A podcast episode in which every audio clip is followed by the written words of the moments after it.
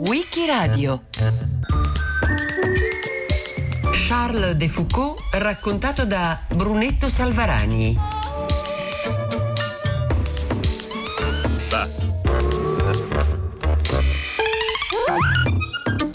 Charles Eugène de Foucault nasce a Strasburgo il 15 settembre 1858, una vita breve, appena 58 anni, eppure le definizioni e gli aggettivi che si potrebbero attribuirgli sono molti.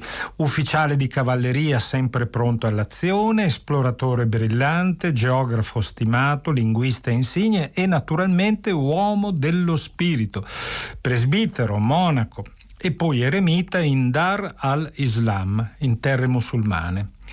In apparenza, in realtà, la sua storia religiosa è un autentico fallimento.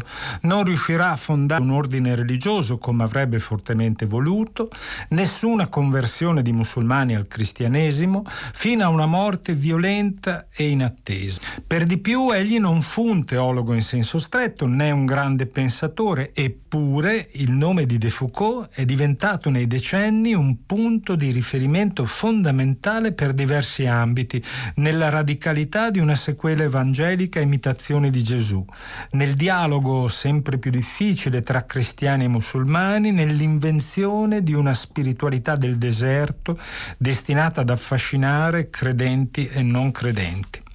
Non è un caso che Papa Francesco nell'enciclica Fratelli Tutti del 3 ottobre 2020 lo indichi come modello perfetto di una fraternità universale e si accinga ora a proclamarlo santo.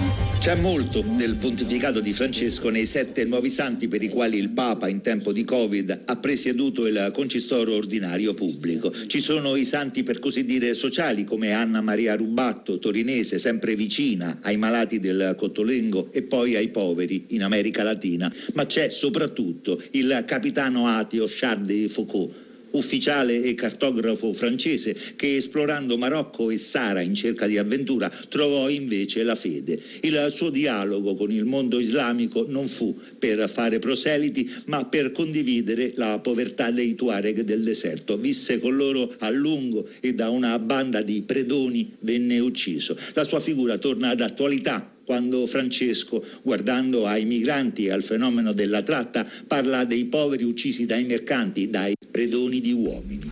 Nato da una famiglia nobile e benestante, all'età di sei anni Charles perde entrambi i genitori e sarà educato con la sorella Marie dal nonno materno. È un adolescente particolarmente vivace, ma in lui non c'è nessun segnale di una particolare vocazione spirituale, anzi, come scriverà anni dopo egli stesso di sé, per dodici anni non ho né rinnegato niente né creduto in niente, disperando della verità e non credendo più nemmeno in Dio. Nessuna prova mi sembrava abbastanza evidente. A 17 anni dentro di me c'erano soltanto egoismo, vanità, cattiveria, desiderio di male. Ero come impazzito. Mi trovavo nel buio della notte. Non vedevo più né Dio né gli uomini. Vedevo solo me stesso. Nella ricerca di una propria strada, la sua prima tappa è di tipo militare.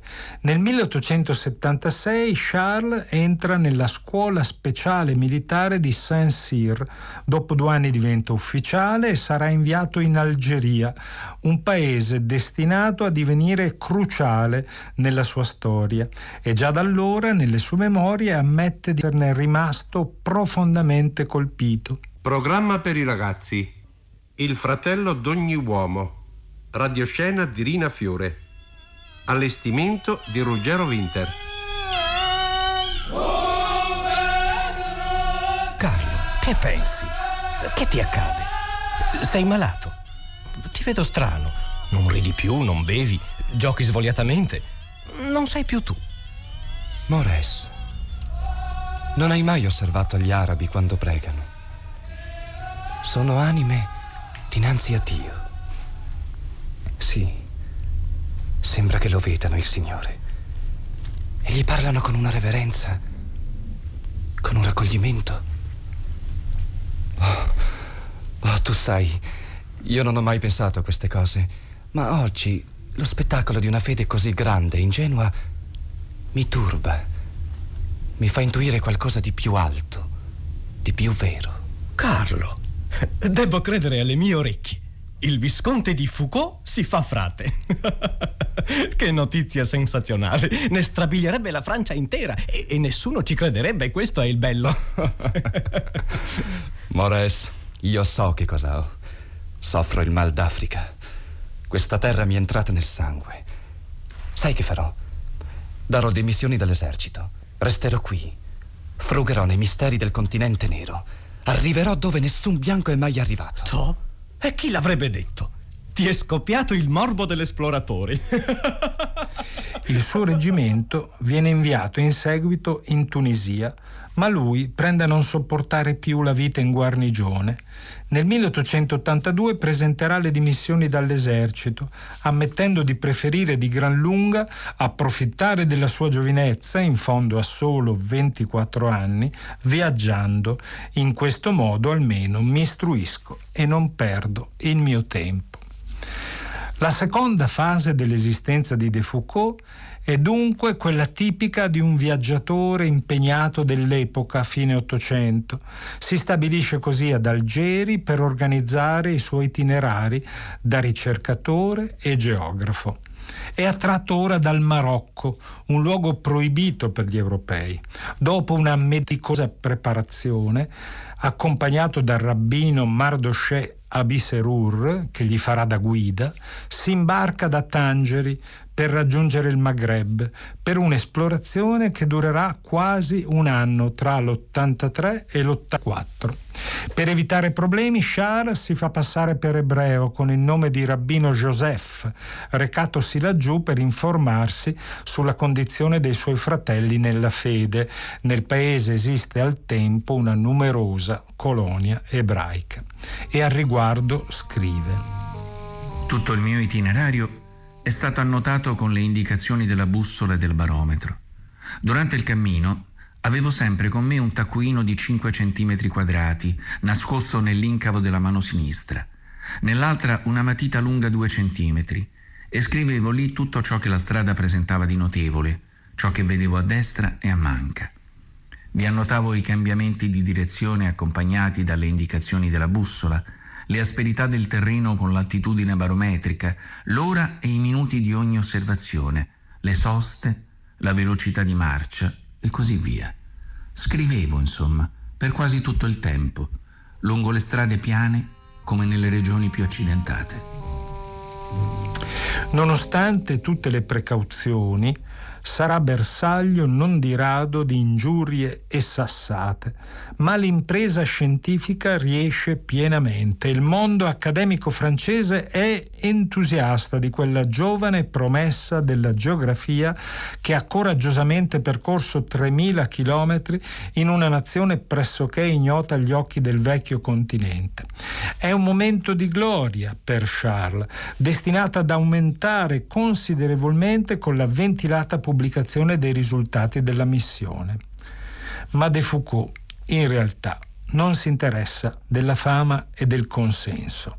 Tornando dall'Africa si stasce a Parigi presso la famiglia. È insoddisfatto e si sente ancora alla ricerca di un senso da dare ai suoi giorni. Di quella stagione possediamo un suo ritratto prezioso tracciato molti anni dopo da una ragazza che nel 1885 aveva coltivato con lui qualche progetto per un futuro insieme. Lo vedo sempre com'era a 25 anni, di ritorno dal Marocco dove aveva fatto il suo grande viaggio. Era nel pieno di una giovinezza perfetta in quanto a salute fisica. Bene, molto bene in struttura, né alto né piccolo, un metro e 65 circa, le spalle larghe con una buona taglia, grosso né magro, muscoloso, sembrava abbastanza grande e aveva un'aria distinta. La pelle di un'estrema finezza, molto opaca, molto bianca, con capelli, occhi e baffi notevoli, dava un grande fascino a questa fisionomia. I suoi occhi superbi, nero velluto, erano sia di una dolcezza infinita, sia di una forza e di una volontà indomabili brillanti e vivi. Parlava molto bene, saggiamente, seriamente o teneramente, avendo sempre la padronanza di sé, senza esaltarsi, con una riflessione profonda. Il passaggio seguente nella sua vita è quello decisivo, ma anche quello più paradossale. Lui, cresciuto in un'educazione cattolica, battezzato e cresimato in gioventù. Tuttavia egli stesso parla di una conversione al cristianesimo quando ha ormai 28 anni e, come abbiamo visto, alcune esperienze notevoli alle spalle. Difficile anche per i suoi biografi capire cosa sia accaduto esattamente. Nei suoi racconti Charles sostiene che mentre sta per dare alle stampe l'agognato e attesissimo volume sulle sue indagini marocchine, semplicemente comincia a frequentare persone che definirà molto intelligenti, virtuose e cristiane e che nello stesso tempo prende a percepire una forte grazia interiore che lo spinge ad andare in chiesa senza essere credente, egli precisa, tanto da non trovarsi a proprio agio se non in quel luogo, fino a trascorrervi lunghe ore, continuando a ripetere una curiosa preghiera. Mio Dio, se esisti, fa che io ti conosca. Sia come sia, a quel punto egli decide di rivolgersi a un ben noto abate parigino che diventerà il suo direttore spirituale, al quale chiede di impartirgli lezioni di religione, ricevendo invece l'invito a inginocchiarsi, a confessarsi e a recarsi a ricevere la comunione seduta stante. Poi l'abate Henri Huvelin gli suggerisce un pellegrinaggio in Terra Santa. Charles trascorrerà il Natale del 1888 a Betlemme e rimarrà alcune settimane a Gerusalemme. È per lui un momento chiave, illuminante. Ho voglia, spiegherà, di condurre la vita che ho intravisto, percepito, camminando per le vie di Nazareth, dove nostro Signore, povero artigiano, perso nell'umiltà e nell'oscurità, ha appoggiato i piedi. Rientrato in Francia, De Foucault si sente ormai chiamato a lasciare tutto, compresa la carriera lavorativa, per seguire Gesù e solo Gesù. Nel gennaio del 90 è novizio per cinque mesi alla trappa di Notre-Dame-des-Neiges con il nome di Marie Alberic. I trappisti sono monaci cistercensi dedicati interamente alla vita contemplativa in una strettissima clausura e alternano gli studi con il lavoro manuale. Charles non ha dubbi che quella ora sia per lui la strada da imboccare. Farà la professione religiosa in Siria, nel monastero di Notre-Dame du Sacré-Cœur, nel febbraio del 92, una trappa molto più povera di quella francese da cui proveniva. Qui il nostro appare finalmente felice impara molto e riceve molto, eppure con il trascorrere degli anni inizia a intuire che gli manchi ancora qualcosa per il suo obiettivo, fino ad ammettere Noi siamo poveri agli occhi dei ricchi, ma non poveri come lo era nostro Signore, non poveri come ero io in Marocco, non poveri come lo era San Francesco. Così comincia a chiedersi se non ci sia per lui modo di cercare qualcuno con cui formare un embrione di una piccola congregazione ancora più radicale e più aderente alla sequela di Gesù povero rispetto allo stile dei trappisti. Nel gennaio del 97 il superiore generale dei trappisti annuncia a Charles che può lasciare l'abbazia per porsi al seguito, secondo le sue intenzioni, di Gesù povero artigiano di Nazareth. Ed è appunto a Nazareth, in Galilea, che rimarrà per tre anni accolto come domestico in un convento di suore Clarisse. La maggior parte dei suoi scritti spirituali risalgono a tale periodo di nascondimento in cui legge e rilegge la Bibbia e soprattutto il Vangelo, nel desiderio di imitare il più possibile il Cristo e i padri del deserto. Eccomi stabilito a Nazareth. Il buon Dio mi ha fatto trovare qui ciò che cercavo. Povertà, solitudine, abiezione, un lavoro umile, l'imitazione più perfetta possibile di ciò che fu la vita di nostro Signore Gesù, in questa stessa Nazareth. Il suo scopo ora è sempre più di condividere la sua esperienza di Nazareth con altri fratelli. Per questo scrive la regola dei piccoli fratelli. Nel 1900, di ritorno in madrepatria, riceve il sacramento dell'ordine per potersi recare con le carte in regola presso quelle che egli definisce, alla maniera di Gesù, le pecore perdute, le anime abbandonate, le anime più trascurate sapendo per esperienza che nessun popolo è più abbandonato dei musulmani del Marocco, nel Sahara algerino, chiede e ottiene il permesso di portarsi a Beni Abbes, piccola oasi sahariana al confine tra Marocco e Algeria, dove giunge nel 1901. A Beni Abbes sarà il fratello di tutti. Qui entra facilmente in relazione con gli abitanti del luogo che lo accolgono bene, trascorre lunghe ore in preghiera ai piedi del tabernacolo e spiega. Voglio abituare tutti gli abitanti, cristiani, musulmani, ebrei e idolatri, a considerarmi come un fratello, il fratello universale. Essi cominciano a chiamare la mia casa con il nome di fraternità e questo mi è caro. Le sue giornate sono sì scandite dalla preghiera e dalle meditazioni, ma anche dai tanti incontri con le persone che hanno sentito parlare di Frère Charles e che vogliono ricevere da lui un messaggio di conforto, di affetto, di attenzione. Sono poveri, schiavi, malati, soldati, viaggiatori o semplici curiosi. Per i più miseri fonda un romitorio. E la fraternità ora è costituita, ma i fratelli non arrivano, tanto che è costretto ad ammettere. Sono sempre solo. Parecchi mi mandano a dire che vorrebbero raggiungermi, ma ci sono delle difficoltà. La principale delle quali è il divieto posto dalle autorità civili e militari a tutti gli europei di muoversi in queste regioni a causa dell'insicurezza. Un'ulteriore svolta avrà origine a partire dall'accoglienza da parte del fratello universale del vescovo del Sahara algerino che trascorre qualche giorno a Beni Abbes, proveniente da sud, dove ha reso visita ai Tuareg, il popolo noto in Europa come gli uomini blu.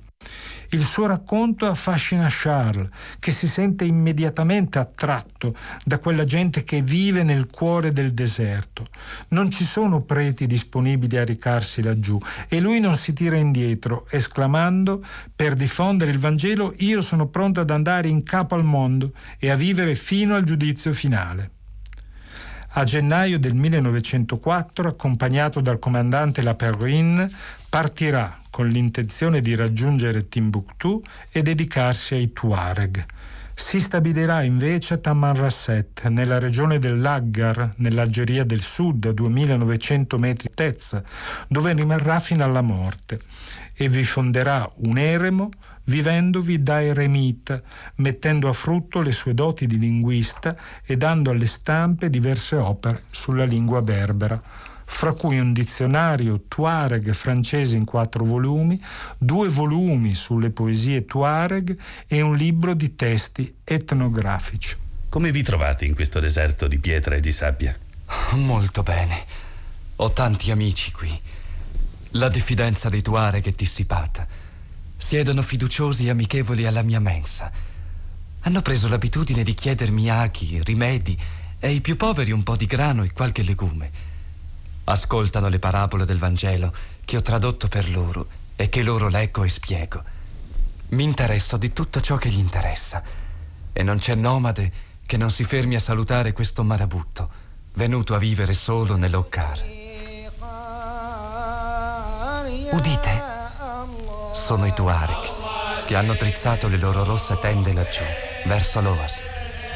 I loro cammelli e le loro capre hanno brucato i magri cespugli e i radi ciuffi di erba riarsa. E quando fa sera, i nomadi cantano. Sempre così. Volete che vi traduca qualcuno dei loro canti? Mi farete un dono. Amare sono le lacrime dell'amico che piange. Amalo Leandro. Chi mai l'ha trovato dolce mangiandolo? Io l'ho mangiato per un amico e non mi parve più amaro. Tuttavia, egli continuerà a ripetere, la mia vocazione ordinaria è la solitudine, la stabilità, il silenzio. A Tamarrasset, Frère Charles sente davvero di essere sulle piste di Gesù povero, vivendo del lavoro delle sue mani nella modalità più umile possibile. Si dedica a una spiritualità del deserto sulla linea degli antichi anacoreti e continua a meditare la scrittura nel nascondimento più totale e radicale. Il suo stile di vita è basato sull'amicizia con la popolazione locale, sulla condivisione della fatica di ogni giorno e sul rispetto reciproco. In termini moderni si potrebbe parlare di inculturazione, una parola che in ambito ecclesiale comincerà a essere utilizzata solo con il Concilio Vaticano II 1962-65. Elia lavora in un allevamento di polli. Abdallah è temporaneamente disoccupato e Simahan fa l'imbianchino. Hanno assunto nomi locali per integrarsi di più nell'ambiente. La messa è recitata secondo il rito maronita dei cattolici locali. Le fraternità orientali adottano tutti i riti differenti, secondo i luoghi, melchita, bizantino, copto, siriano. Poi era nelle intenzioni padre de Foucault che i suoi religiosi facessero il possibile per comprendere e abbracciare gli usi locali, diventando con l'esempio un fermento di unità fra gli uomini. Ciò che vedono in noi musulmani è l'uomo, l'operaio, l'essere umano e i gesti di amicizia che possiamo avere verso di loro. Il primo gennaio 1916 mentre Charles continua lacremente i lavori di lingua e tiene i contatti con gli amici, inizia un nuovo taccuino in cui annota ogni giorno un breve pensiero sul Vangelo e uno su un passaggio dell'imitazione di Cristo e uno sul santo del giorno secondo il calendario liturgico romano. Ma da due anni la prima guerra mondiale lacera l'Europa e la sua eco inizia a raggiungere anche il Sahara. Egli così nel suo taccuino annota. A 450 km da qui, il forte francese di Janet è stato assalito da più di mille senussiti armati di cannone e mitragliatrici. Dopo questo successo, i senussiti hanno la strada libera per arrivare fin qui. Nulla può impedirlo se non il buon Dio. Ma Dio non lo impedirà e Charles sarà ucciso in modo brutale. La sera del primo dicembre 1916 egli è distolto dalle sue preghiere da qualcuno che con insistenza bussa alla porta del suo eremo a Tamarrasset. O prete cattolico nel giro di molte centinaia di chilometri è noto ormai come il Marabut, il santo, l'asceta, segno di rispetto da parte dei suoi amici Tuareg, fervidi musulmani. Costoro rispettano la pietà e le buone opere del francese, anche se non saranno mai tentati di abbracciare la sua fede. La sabbia del deserto ha camuffato il rumore dei cammelli e dei 40 uomini armati che sono discesi e che ora cerchiano il suo piccolo fortino.